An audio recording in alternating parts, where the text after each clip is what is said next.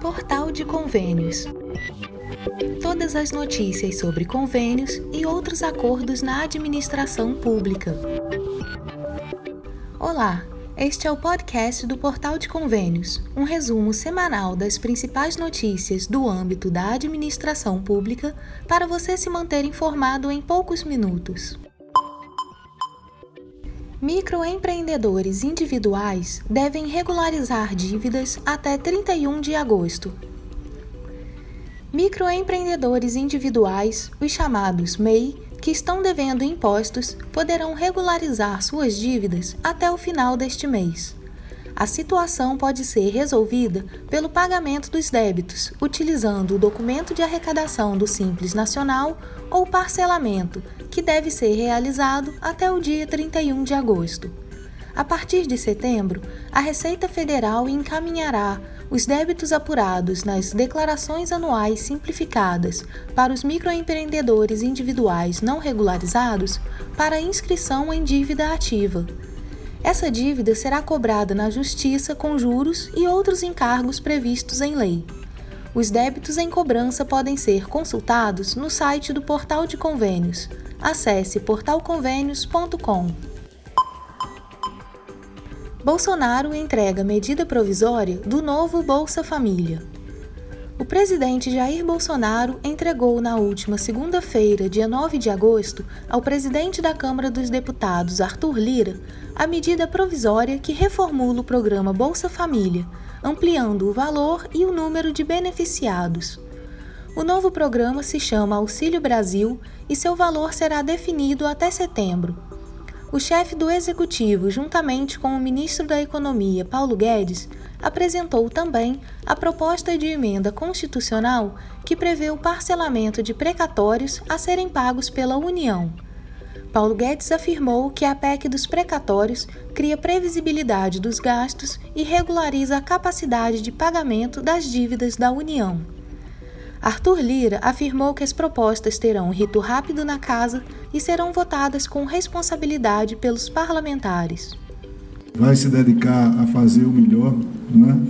dentro do possível economicamente, mas com um cunho de responsabilidade, ministro Ciro, elevado essa matéria tem urgência, como também a PEC dos precatórios, que tem que ser apreciada antes da, do envio da proposta do orçamento para que haja previsibilidade e uma perenidade nas exações do Poder Executivo para o ano de 22.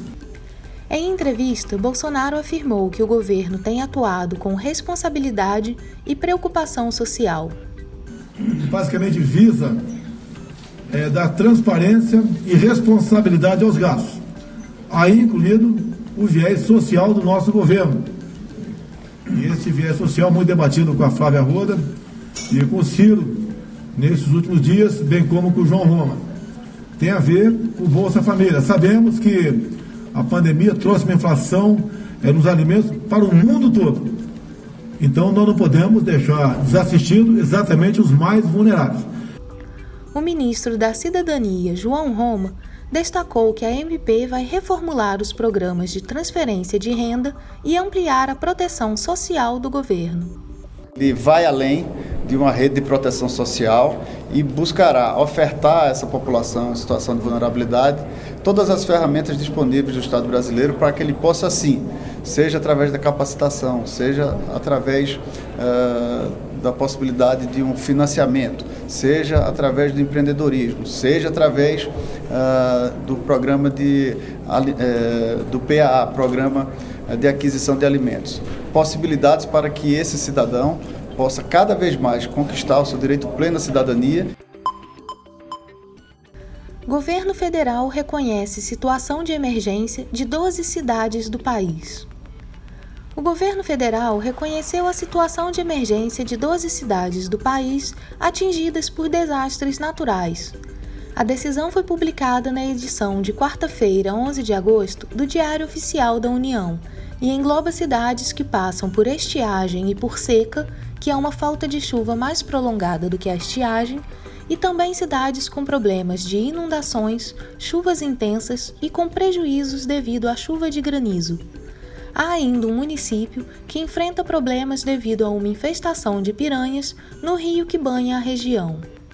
Após o reconhecimento de situação de emergência pelo governo federal, o município afetado por desastre natural pode solicitar recursos do Ministério do Desenvolvimento Regional para ações de resposta, que são aquelas voltadas a socorro, assistência e restabelecimento de serviços essenciais e de reconstrução de infraestrutura atingida pelos desastres.